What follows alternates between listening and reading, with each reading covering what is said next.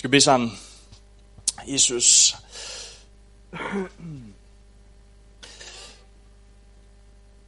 Tak for, at når vi får smag af dig, Jesus, når vi ser dig, når vi, når vi første gang lærer dig at kende, første gang møder dig, Jesus, så giver det os smag for mere her. Så giver det os en længsel, så længes vi efter at se mere af dig. Her må det være vores kendetegn, far, her på det her sted. Må det være mit kendetegn, far. Øh, en længsel efter dig, her. En længsel efter at se dig blive mere virksom, blive mere virkelig i mit liv. Øh, se dit rige, far, bryde mere ud fra, fra mit hjerte her. Må det være, være vores længsel, hver især, far, at se, at, at der, hvor vi er her, der er, der er du. At der er dit rige. At der sker din vilje her. Det beder jeg dig om i Jesu navn. Beder dig for et hvert hjerte, far, som, som i dag her længes efter dig her. Jeg beder dig om, at takker dig for, at du er til stede på det her sted. Det har du lovet os i dit ord, at du vil være her. Og jeg beder dig bare om, at du nu her, under den her prædiken, under resten af den her gudstjeneste, resten af den her dag, her må du bare gøre dit værk, far, i hver enkelt. Vi ved, Helligånd, at, at der, hvor du er, der, der går vi ikke uforandret derfra her. Så, øh, så må, må du møde et hvert hjerte her, som længes den her dag her. Uanset hvad det er for et behov, uanset hvad det er for en længsel, vi står med hver især her. Tak fordi, at du ønsker at møde os. Du længes efter fællesskab med os her. Det takker jeg dig for. Og må du også virke, far, i, i ordene nu her, som jeg skal dele, far. Må, må din ånd, må du, Helligånd, også være, være virksom og kraftfuld i det, der skal tales nu her. Må der være frihed i de her ord, far. Øhm, vi lægger den her tid også over til dig, Jesus.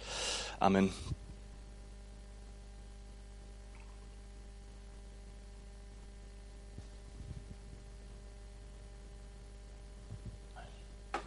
Der er kommet noget elektronik ind og stå herinde under. Så nu skal jeg prøve at se, om jeg kan lade være med at hælde vand ud over det hele. Det vil du nok være glad nok for, Anders. Vil du ikke det? Hvis jeg ikke hælder vand ud over det. yes, jamen, øh, som sagt, så... Øh, jeg vil ikke sige, at jeg er blevet inspireret af det, som Per han talte sidste søndag. Jeg tror, at Gud han, han taler noget til os i tiden. Jeg tror, der er, der er et ord for os i den her tid her. Øh, og jeg må komme med en lille rettelse, Bjørn, fordi så vidt jeg husker, så var Pers øh, titel, det var, det bliver bedre. Er det ikke rigtigt? Ja. så, så der er lidt forskel. Men, men, øh, men der var helt klart en fornemmelse af, da Per han prædikede, at jeg sad og tænkte, hold da op, altså det var godt nok lige præcis det, jeg også gerne ville sige noget om. Øh, noget i den stil i hvert fald. Så jeg tror, der er noget, Gud han er i gang med at tale til os øh, som menighed i den her tid her. Øh, nu kom der også et profetisk ord fra, fra Ketty her tidligere. Øh, så der er virkelig noget, Gud, han, han, jeg tror, han, han banker på øh, i vores hjerter. Han banker på hos os. Han har noget, han gerne vil sige til os øh, den her tid her. Øhm, og der er sådan et, et ord, som, eller nogle ord, som er, er gået igen, øh, igen og igen og igen. Jeg delte dem også lige kort til menighedsmødet her sidst. Øhm, at der er bare de her ord, Gud han er ikke færdig endnu. At Gud han er ikke færdig endnu. Han, er ikke, han har mere, han gerne vil. Han har noget, som, øh, som han gerne vil i vores liv hver især. Han har noget, han gerne vil ud fra det her sted, ud fra den her menighed. Han har, han har planer, han har håb, han har fremtid for den her by. Der er så mange ting, som, som Gud han gerne vil gøre, som han ikke er færdig med at gøre endnu. Øhm, og det kunne jeg godt tænke mig at tale lidt om. Så jeg tror på mange måder, så, så tror jeg, det er, at, at, at det, er, det er profetisk inspiration, der er nu her, som vi også ser i de her prædikner, og, og som vi også hører nu her med, med Ketchy, at, at Gud han har noget, han gerne vil tale til os, han har noget, han gerne vil sige til os den her dag. Så, men, men, og, og de ting, som Gud han taler til os som menighed, det gælder også os som enkeltpersoner, er det rigtigt? Kirken er levende stene. Ja, det er ikke bygninger, det er ikke programmer, det er ikke økonomi, det er ikke alle de her ting, det er levende stene. Så det Gud, han taler til os som menighed, det taler han også til os som enkeltpersoner, os der udgør menigheden på det her sted her. Så der må I også bare tage det ind til jer, tage det til hjerte. Hvis, øh, hvis det taler ind i din situation, så, øh, så tag det til dig den her formiddag. Okay? Okay, Christian, det var godt. Øhm, vi skal læse fra Lukas evangeliet kapitel øh, 8, vers 49-56, og det er lidt sjovt, fordi at øh, under alt det her corona noget, der lavede jeg sådan en lille andagtsserie i fire dele, øh, der handlede om at komme tættere på Jesus igennem bøn. Og der, der talte jeg også om Lukas, eller ud fra Lukas 8, men der var det lige nogle, nogle tidligere vers. Øh, så, så det var lidt sjovt lige at dykke ned her, og at det lige var det, der jeg skulle tale om i dag, fordi jeg havde talt om noget andet tidligere. Oh, anyways, godt vers 49-56, der står sådan her. Endnu mens han talte, kom der en fra synagogeforstanderens hus og siger, din datter er død. Gør ikke mesteren mere ulejlighed. Prøv lige at bide fat i den der.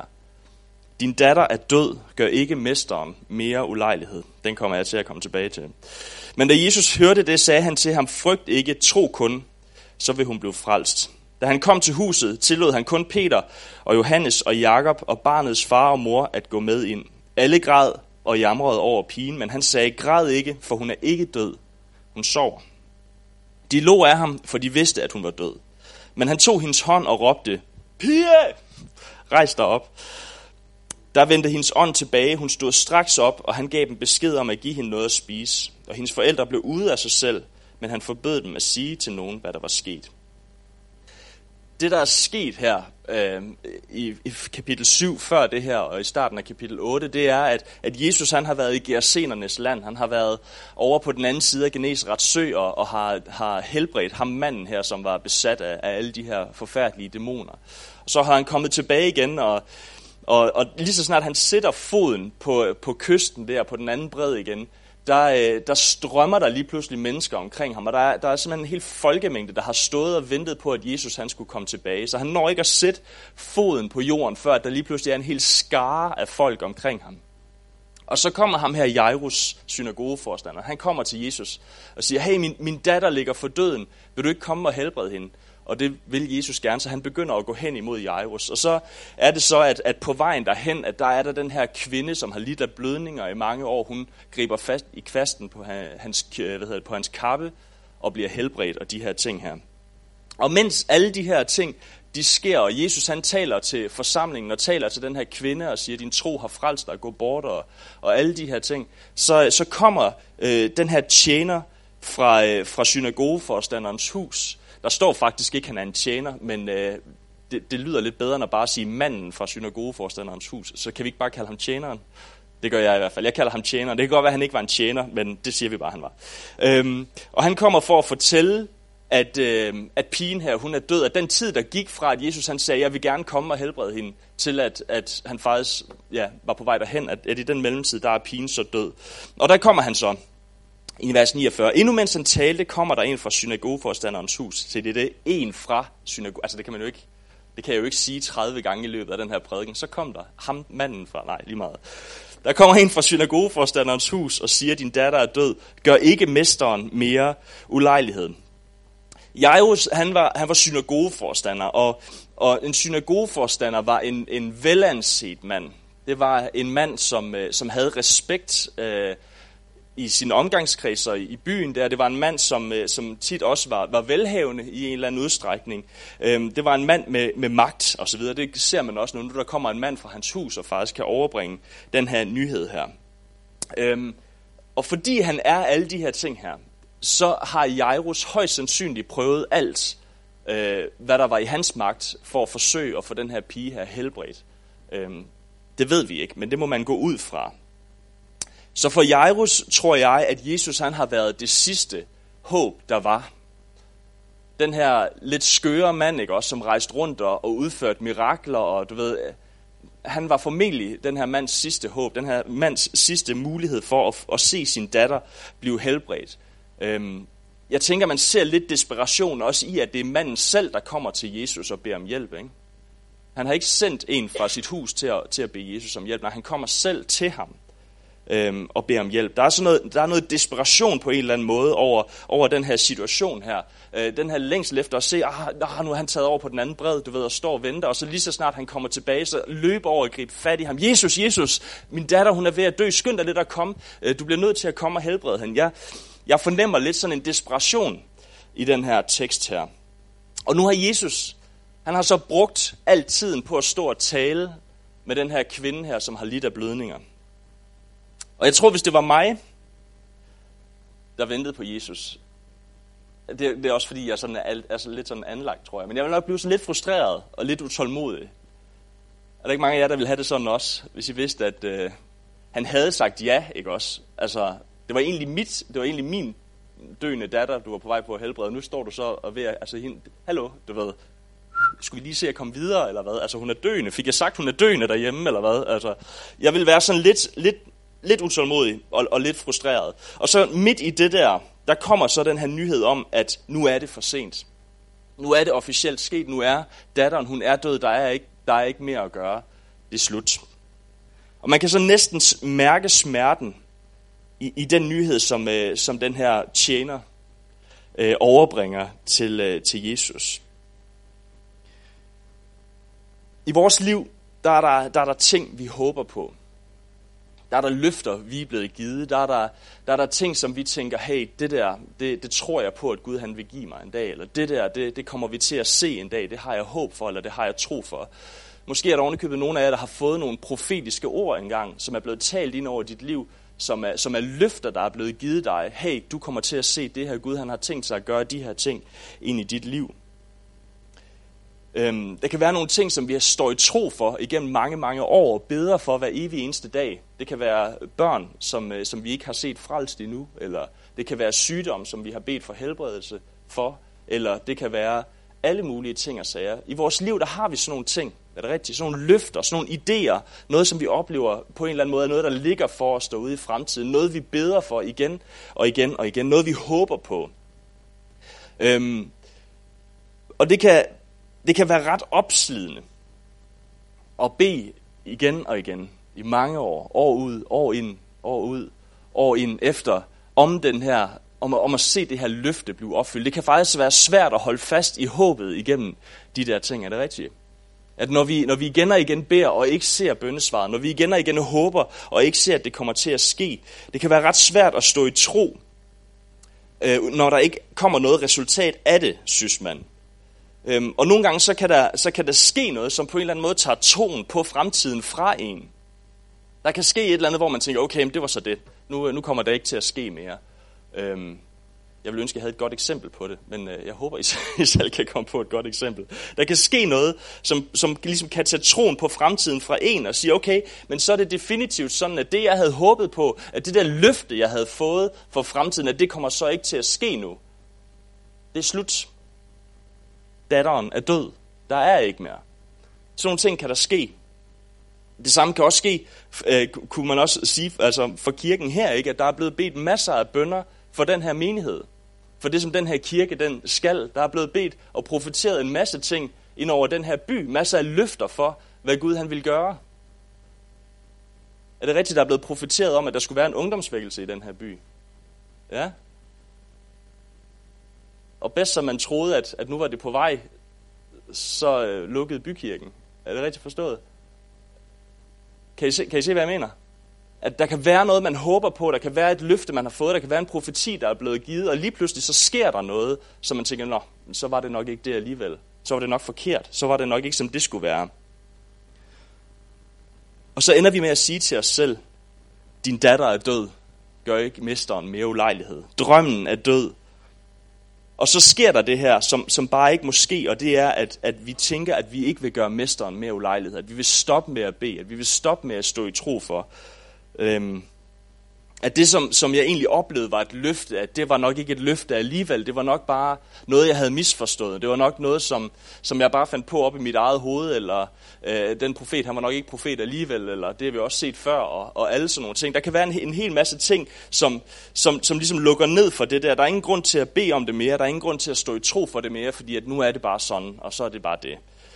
Og over for den der oplevelse, som jo kan være en super reel oplevelse, som vi alle sammen kan stå i, at det vi håbede på, det ikke længere ser ud til at blive sådan, som vi håbede på. Og over for det der, der siger Jesus i vers 50 her, frygt ikke, tro kun, så vil hun blive frelst. Frygt ikke, tro kun. Gud er ikke færdig endnu. Gud er ikke færdig endnu.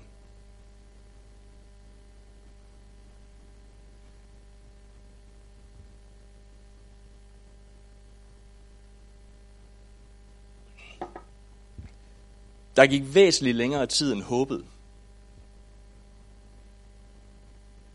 Tiden der, den, den gjorde, at pigen hun døde. Ikke? Jesus han nåede det ikke. Vel? Tiden gik, og så døde pigen. Det ser ikke ud, som, som tjeneren han havde håbet på. Det ser ikke ud, som, som Jairus han havde håbet på. Jeg tror, at Jairus han havde, han havde sat sig på, at Jesus han nok havde taget, øh, du ved, sat gang i apostlenes heste, og så var faret afsted, ikke? Det så ikke ud, som vi havde drømt om. Tiden gik, og så skete der noget andet, og så døde det der, ser det ud til. Og der møder Jesus, han møder den her tjeners dom om, at pigen hun er død med et frygt ikke tro kun. Hold fast i troen. Og der er noget om, at, at det ikke er op til tjeneren at bedømme, hvornår den her pige hun er død. Hmm? Det er ikke op til tjeneren at komme med den dom om, hvornår den her pige hun er død, og hvornår man skal holde op med at tro, for det er jo i virkeligheden det, der er det smertefulde i det, ikke også? Det smertefulde, det er ikke, at Jesus, eller slutter, at tjeneren, han konstaterer, at pigen er død. Det kommer vi til. Nej, det smertefulde, det er, at tjeneren, han siger, så skal vi ikke gøre mesteren mere ulejlighed. Det er det, der er det smertefulde.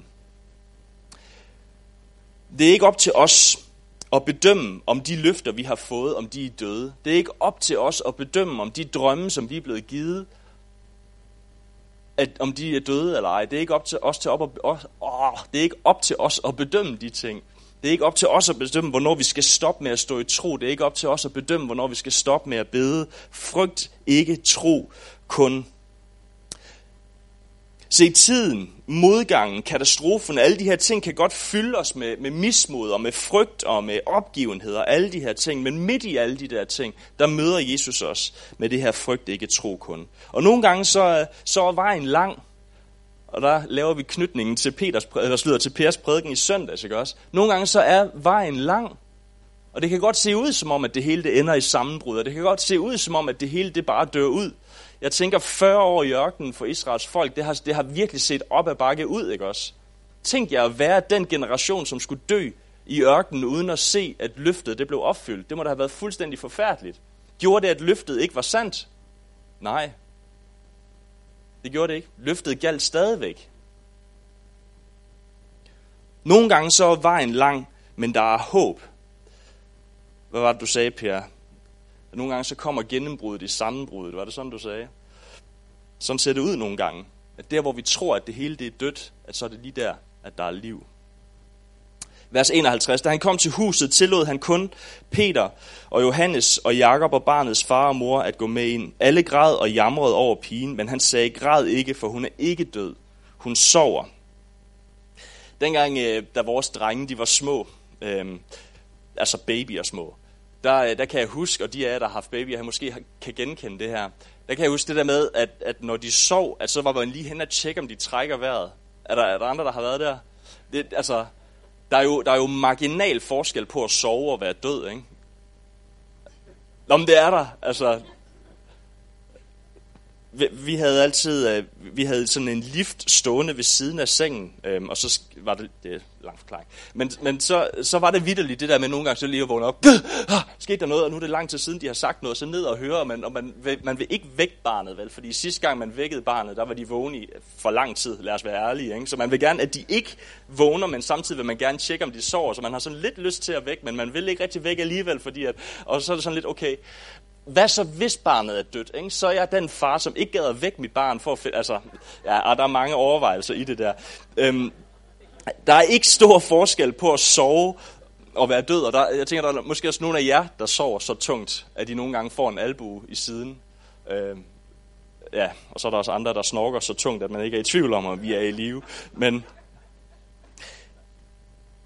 der er ikke stor, men der er afgørende forskel på at sove og være død. Og den forskel, som er, ligger bag facaden, ikke? Den der lille baby der, man kan ikke se noget som helst på, på forsiden, der, der ligesom kan, kan afgøre, om, om barnet er, altså, det er utroligt, altså, at man skulle jo synes, at brystkassen bevægede sig, eller sådan noget. De, de, de ser bare døde ud, altså, og så alligevel så, nå, det er lige meget. Øhm, det er en ikke synlig forskel, der er på at, so, på at sove og være død. Det er noget, der foregår bag facaden. Vi ved det også, når vi ser på, på mennesker, som, som lige er døde. Øh, øh, jeg kan huske det med min farfar, da jeg så ham, det første døde menneske, jeg nogensinde har set, at, at han lignede, at han ville vågne op det næste øjeblik. Der er ikke særlig stor forskel, men forskellen er bag facaden. Den er ikke synlig. Og på den måde kan man også sige, at en død drøm, den er lige så levende som en sovende drøm. Ikke? Fordi uanset hvad, så ser man den ikke kom, altså, i virkeligheden. Altså, den kunne lige så godt være død, drømmen. Hvis ikke jeg ser den ske, Altså, så kunne den lige så godt ikke være der. Så om den sover, eller om den er død, om den er, om den er i en venteposition, om den ikke er her endnu, eller om den aldrig nogensinde kommer til at blive der, jamen det er jo fuldstændig ligegyldigt. Uanset hvilket af de der to scenarier, så er den her ikke lige nu. Og nogle gange så tror jeg, at vi dømmer ting i vores liv, dømmer om de er døde eller levende, dømmer om vi skal holde fast i troen, eller om vi skal give op på det, om vi skal bede for det, eller lade være med at bede for det. Det dømmer vi ud fra det synlige, ud fra det, vi har at se på. At nogle gange så, så leder vi efter de der tegn, som på en eller anden måde siger til os, du skal blive ved med at tro, du skal blive ved med at bede. Vi leder efter det synlige. Om det giver mening at holde drømmen ved lige, eller om vi skal erklære den død. Men forskellen på, om noget er dødt eller levende, det er en lille forskel, men det er en afgørende forskel, og det lever på indersiden. Familien og disciplene, de var så sikre på, at den her pige, hun var død, at de lå af Jesus. Det tænker jeg, det har alligevel også taget, altså, det kræver lidt af disciple, der har fulgt efter Jesus, ikke? og grine af ham, når han siger, at pigen hun bare sover. Altså, det, må, det er næsten lidt frægt, egentlig. Men de lå af ham, for de vidste, at hun var død. Det er helt tydeligt for enhver at se, og måske er det sådan i dit liv, at der er nogle drømme, der er nogle løfter, som det er helt tydeligt for dig at se, at de er døde. Det er helt tydeligt, det kommer ikke til at ske. Du kan lige så godt lade være med at drømme om det der mere, fordi det er dødt. Men Gud han virker i det usynlige. Så det kan godt være, at vi dømmer på det synlige, at det ikke er der mere, at det er dødt. Men Gud han virker i det usynlige. Da, øhm, da Elina og jeg, vi, øh, vi øh, ja, hvad var jeg? Jeg var færdig på universitetet, tror jeg. Ja. Lige det år, sommeren, hvor jeg var færdig på universitetet, så øh, vi boede i en lille lejlighed på, hvad var det, 80 kvadratmeter eller sådan noget den stil. Med altan. så, så 74 kvadratmeter. Øh, på anden sal øh, med to drenge der, øh, og der var gang i den. Øhm, så, så vi var rundt, øh, havde sådan en periode, hvor vi tog rundt og kiggede på huse og drømte lidt om, hvor det var, vi skulle bo henne. Øhm, og, og det er jo dyrt at bo i Aalborg, så, så det var jo alle de her små landsbyer rundt om Aalborg, vi sådan kørte rundt og så kiggede på huse. Øhm, og jeg var præsteaspirant på det tidspunkt, og vi vidste begge to, at, øh, at en eller anden dag, så, så skulle vi være præstepar et eller andet sted. Det var, det var det løfte, vi havde fået. Det var den drøm, vi havde. At en eller anden dag, så skulle vi et eller andet sted hen. Men altså, Øh, altså hvem ved, hvornår det kommer til at ske, ikke? Og hvem ved, hvordan det kommer til at se ud, og altså, det kunne lige så godt være om 10 år, som det kunne være i år og morgen. Så, så vi tænkte, okay, vi, øh, så slår vi os ned. Så, øh, så køber vi et hus et eller andet sted, øh, og, så, øh, og så bor vi her, og så er vi bare her. Og så, så må jeg, jeg har søgt arbejde i KRIFA blandt andet, ikke? så kan jeg arbejde i KRIFA, og Eline hun kan være lærer, og så, og så kan det ligesom være det, og så må Gud jo kalde os, når han vil. Ikke? Vi, vi bliver nødt til ligesom at, og bare parkere det der, og så, og så må det være sådan. Så vi kørte rundt og kiggede på huse, Øhm, og så, øh, så en dag, da vi havde været ude og kigge et eller andet sted ude i, øh, i Vesterhassing, tror jeg, Nordenfjords, øhm, op i Mosen derop. Nej. Så, øhm, så på vej tilbage til Aalborg, så, så, øh, så var det bare, det lå bare ikke rigtigt hos os på en eller anden måde. Øhm, og så havde vi bare sådan en oplevelse af, at Gud han sagde til os, at vi skulle blive boende i vores lejebolig. Fordi vi skulle, være, vi skulle kunne handle hurtigt. Altså hvis man har købt et hus, så, så skal man ligesom af med det, inden man kan komme videre. Ikke? Hvis man bor til leje, så er det lidt nemmere at komme afsted. Så, så vi havde bare sådan en oplevelse af, at Gud han sagde, I skal, I skal blive boende i den der lejebolig. I skal, ikke, I skal ikke købe noget, I skal bare blive boende i lejebolig. Og lidt et par dage senere, så havde vi sådan en oplevelse af, at Gud han sagde, kaldet kommer, og det kommer snart. Og så gik der vidderligt ikke mere end, hvor lang tid gik der? To dage, to uger. Så ringede Lars hernede fra og spurgte, om, om vi ikke kunne tænke os at komme herop, eller herned var det jo så. Øhm, at være præstepar. Og når man så hører historien fra, fra Lars' perspektiv, så er det jo også en historie om, hvordan Gud han har presset på og er blevet ved med at lægge ting på plads og har mindet om osv. osv. Ja. Så Lars han kunne, godt have, han, kunne godt have, altså, han kunne godt have lagt den der drøm død for lang tid siden. Han har jo gerne vil have en kollega i mange år. Det kunne han godt have lagt død for lang tid siden. Vi kunne godt have givet op, du ved, og så sagt, nej, det kommer aldrig nogensinde til at ske, så vi køber bare et hus i Vester Hassing, og så er det det. Det kunne vi godt have gjort. Fordi at, hey, det så dødt ud i det synlige, ikke? Men Gud han virker i det usynlige. Gud han virker bag facaden. Han virker i det, som vi ikke kan se. Så det kan godt være, for os, der gav det ikke mening at skulle blive boende i en lille lejelejlighed på 74 kvadratmeter på anden sal, men for Gud gav det mening, fordi han havde noget, der kom lige om lidt. Vi kunne godt have drømt, drømt drømmen død, men det gjorde vi ikke. Det er ikke op til os at dømme, hvornår løftet er dødt. Og dermed ikke sagt, at... Øh, nej, det gider jeg ikke at sige.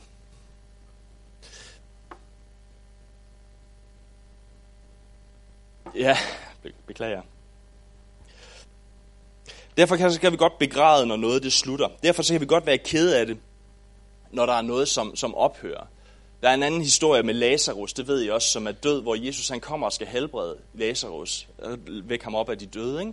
De kommer og siger til ham, Lazarus han er død, han har ligget i graven allerede i tre dage, han er begyndt at lugte. Hvad gør Jesus? Han begynder at græde, ikke? Han vidste godt, at han havde tænkt sig at vække Lazarus til live igen, men han græd stadigvæk for ham. Vi kan godt begræde, når noget det slutter. Men ind i den der smerte der, der giver Jesus håb. Han siger, græd ikke, for hun er ikke død. Hun sover. Drømmen er ikke død. Løfterne er ikke døde. Kaldet er ikke dødt. Per, det kan godt være, det ser anderledes ud, end du havde håbet på, det ville. Men kaldet er ikke dødt. Løftet er ikke dødt. Det er det ikke. Det kan godt se sådan ud i det synlige. Det kan godt stå der og kigge på babyen og konstatere, at babyen er død, men Gud er i gang med at virke på indersiden. Ja. Jesus han er i gang på indersiden. Han arbejder og udvirker sin vilje i os, i dem, der er omkring os, i byen osv. osv. Så tog han hendes hånd og råbte, pige rejs dig op, og der vendte hendes ånd tilbage, og hun stod straks op og gav ham besked om at give hende noget at spise. Og han gav dem besked om at give hende noget. Det kunne være sindssygt, hvis hun bare vågnede op og gav besked om at give noget at spise. Nej, nej. Hun stod straks op, og han gav dem besked om at give hende noget at spise. Og der er to vigtige ting at hive fat i her. Og den første vigtige ting, det er, at man skal huske at spise morgenmad. Når man har sovet, så er det vigtigt at få noget at spise. Det var den tungeste teologiske pointe, jeg havde i den her prædiken i dag. Den anden, den anden pointe, som er vigtig at få fat i her, det er, at når løftet ser dødt ud, når det, som vi håber på, ser dødt ud, når troen er svær at holde fast i, så skal vi fylde os med Jesu ord. Læg mærke til, at det er Jesu ord, der gør forskellen her. Rejs dig op. Og straks stod hun op. Hendes ånd vendte tilbage. Jesu ord vækkede hende til live når ting de ser døde ud, når det vi håber på, det ikke ser ud til at blive, som vi havde håbet på, at det ville være, så skal vi fylde os med Jesu ord. Når vi læser i evangelierne, så ser vi igen og igen og igen og igen og igen, at Jesu ord bringer liv der, hvor de møder mennesker. Er det rigtigt? Der er mennesker, der bliver helbredt, der er mennesker, der bliver sat fri, der er mennesker, der bliver tilgivet. Vi ser det i Johannes evangelie kapitel 1, vers 1. Ikke? I begyndelsen var ordet, og ordet var hos Gud, og ordet var Gud. Hvem var ordet? Det var Jesus. Alt blev til ved ham, og uden ham blev intet til af det, som er. Der, hvor Jesu ord er, der er der liv. Der, hvor Jesu ord er, der gør det en forskel, der bringer det liv med sig. Din tro har frelst dig. Rejs dig, tag din borger og gå. De ord, jeg har talt til jer, er ånd og liv, siger Jesus. Så når tingene siger døde ud, hvad skal vi så? skal vi lytte til Jesu ord, så skal vi fylde os med hans ord. Gud han er ikke færdig, før han er færdig. Det er han ikke.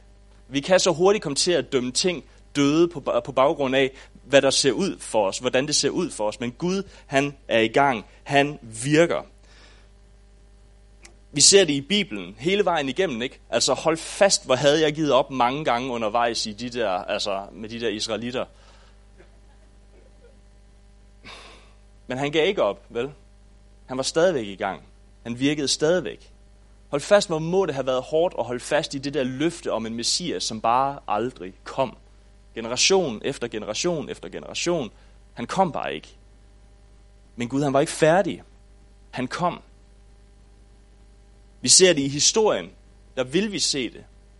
Det kan godt være, det ligner en lang stor spiral, der bare går nedad, at det bliver kun værre og værre. Men hey, vi vil se, at en dag, så vil Gud føre sin vilje igennem. Så vil det komme til at ske, det som han vil, så vil vi se, at hans rige bliver udbredt her på jorden. Mere og mere og mere, og vi ser det jo mere og mere og mere.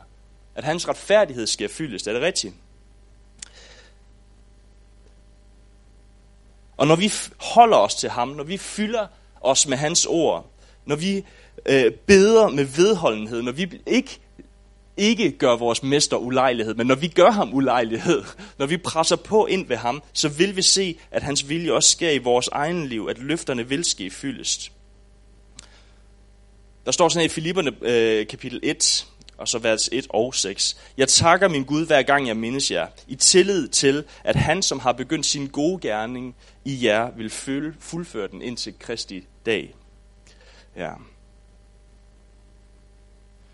Når vi har lyst til at, at dømme ting døde, så er det ikke op til os. Det er ikke vores opgave at, at bedømme, om løftet er dødt, om det, som Gud han har tænkt sig at gøre, om det er slut, om Gud han er færdig. Det er ikke op til os at bedømme de ting. Det kan godt føles sådan, det kan godt se sådan ud på overfladen, når vi står og kigger på det, men midt i det der, der siger Jesus i dag til os på det her sted her, frygt ikke, tro kun. Frygt ikke, tro kun. Vi skal holde fast i, at Gud han er ikke færdig, før han er færdig, og ikke op til os at bedømme, hvornår han er færdig. Det skal han nok selv gøre. Men jeg tror, nogle gange så kan man godt lidt miste det, som Gud han har for en. Ikke?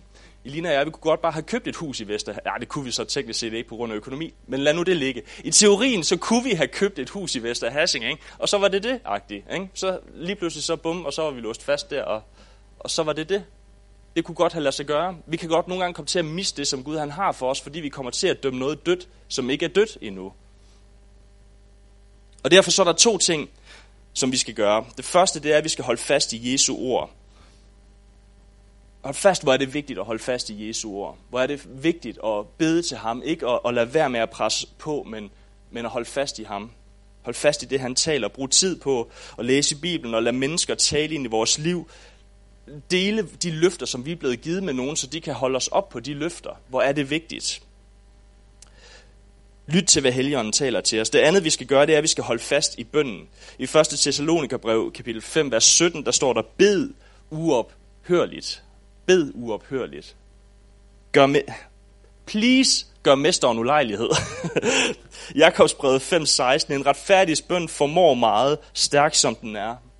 Romerbrevet 12, 12, vær glade i håbet, udholdende i trængselen, vedholdende i bønden. Gud, han er ikke færdig, før han er færdig. Så skal vi ikke, skal vi ikke hver især bare commit os til ikke at dømme løfterne døde i vores eget liv? Skal vi gøre det?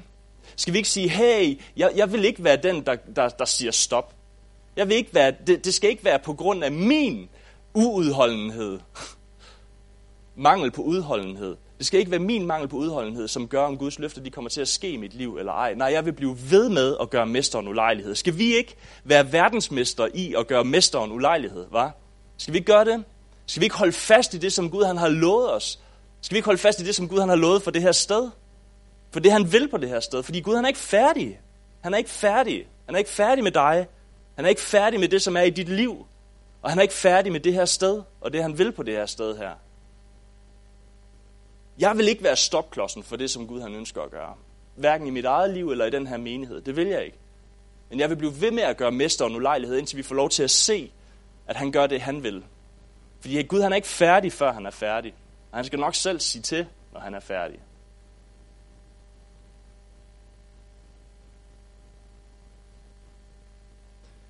Kan vi ikke rejse os op?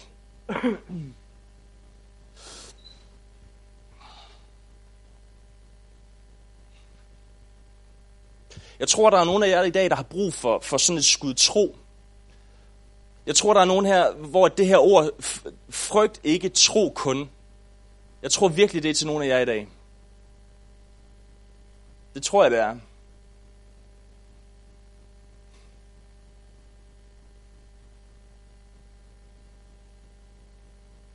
Jeg tror, der er nogen af jer, der, der bærer på en smerte, fordi at, at pigen er død. Jeg tror, der er nogen af jer, der bærer på en smerte, fordi at drømmen er død. Fordi at det, som det løfte, du havde fået, det håb, som du havde, at når du står og kigger på det, så ser det dødt ud. Men prøv at høre. Forskellen på at sove og være død, den er, den er marginal, men den er afgørende. Gud han er i gang med at arbejde på indersiden. Han er i gang med at gøre det, han vil bag facaden. Der er håb. Frygt ikke. Tro kun. Frygt ikke. Tro kun. Frygt ikke. Tro kun. Gør mesteren ulejlighed. Bliv ved med at bede. Vær udholdende. Vær vedholdende. Bliv ved med at presse på. Lad os være verdensmester i at gøre mesteren ulejlighed på det her sted her. Lad os lukke vores øjne. Hvis det er, hvis det er dig, der, der, der har stået i tro for noget i mange år, du kan mærke, at, at du måske i dit hjerte er kommet til, ligesom tjeneren er her, og konstaterer, at drømmen den er død, at løftet det er dødt. Hvis det er dig, der har det sådan, så, så bare læg hånden på dit hjerte der, hvor du står. Vi kan jo ikke bede for hinanden ved håndspålæggelse, fordi så skal vi til at bede for noget andet også bagefter. Lad nu det ligge. Øhm, så bare læg hånden på dit eget hjerte, og så, øh, og så vil jeg bare bede Helligånden om at komme og fylde dig med tro lige nu. Gud, jeg takker dig for, at, at du ikke er færdig, før du er færdig her. At du ikke er færdig, før du er færdig.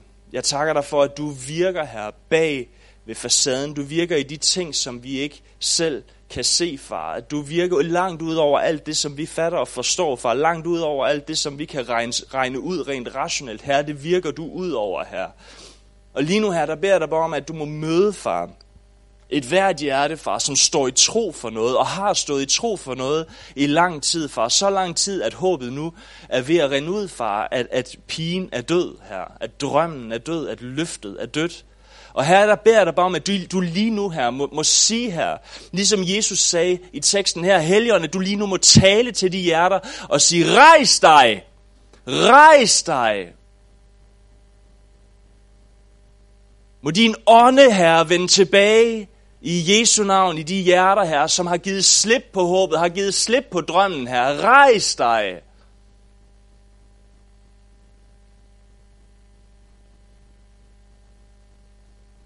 Må du komme og give liv, far, til det, som er dødt lige nu, far. Må du komme og vække det, der sover lige nu her. Må du komme og vække, far, de drømme, som var døde hen, far. Det, der var blevet placeret på hylden, det, der var lukket af, det, der var lukket væk her. Må du vække det lige nu her.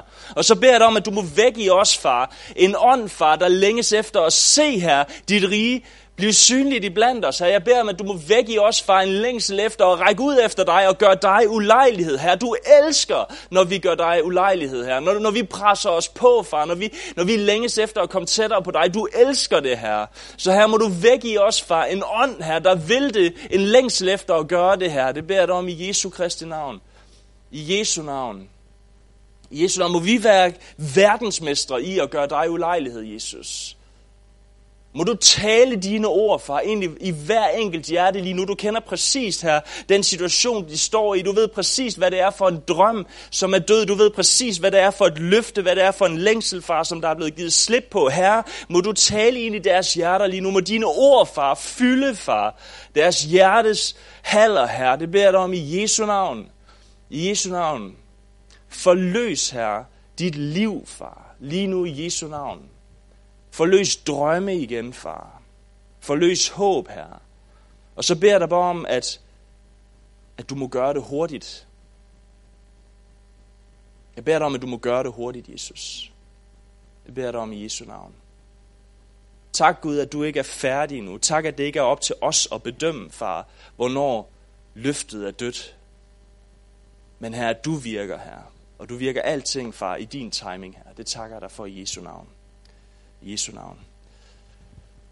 Amen. I må gerne øh, sætte jer ned igen.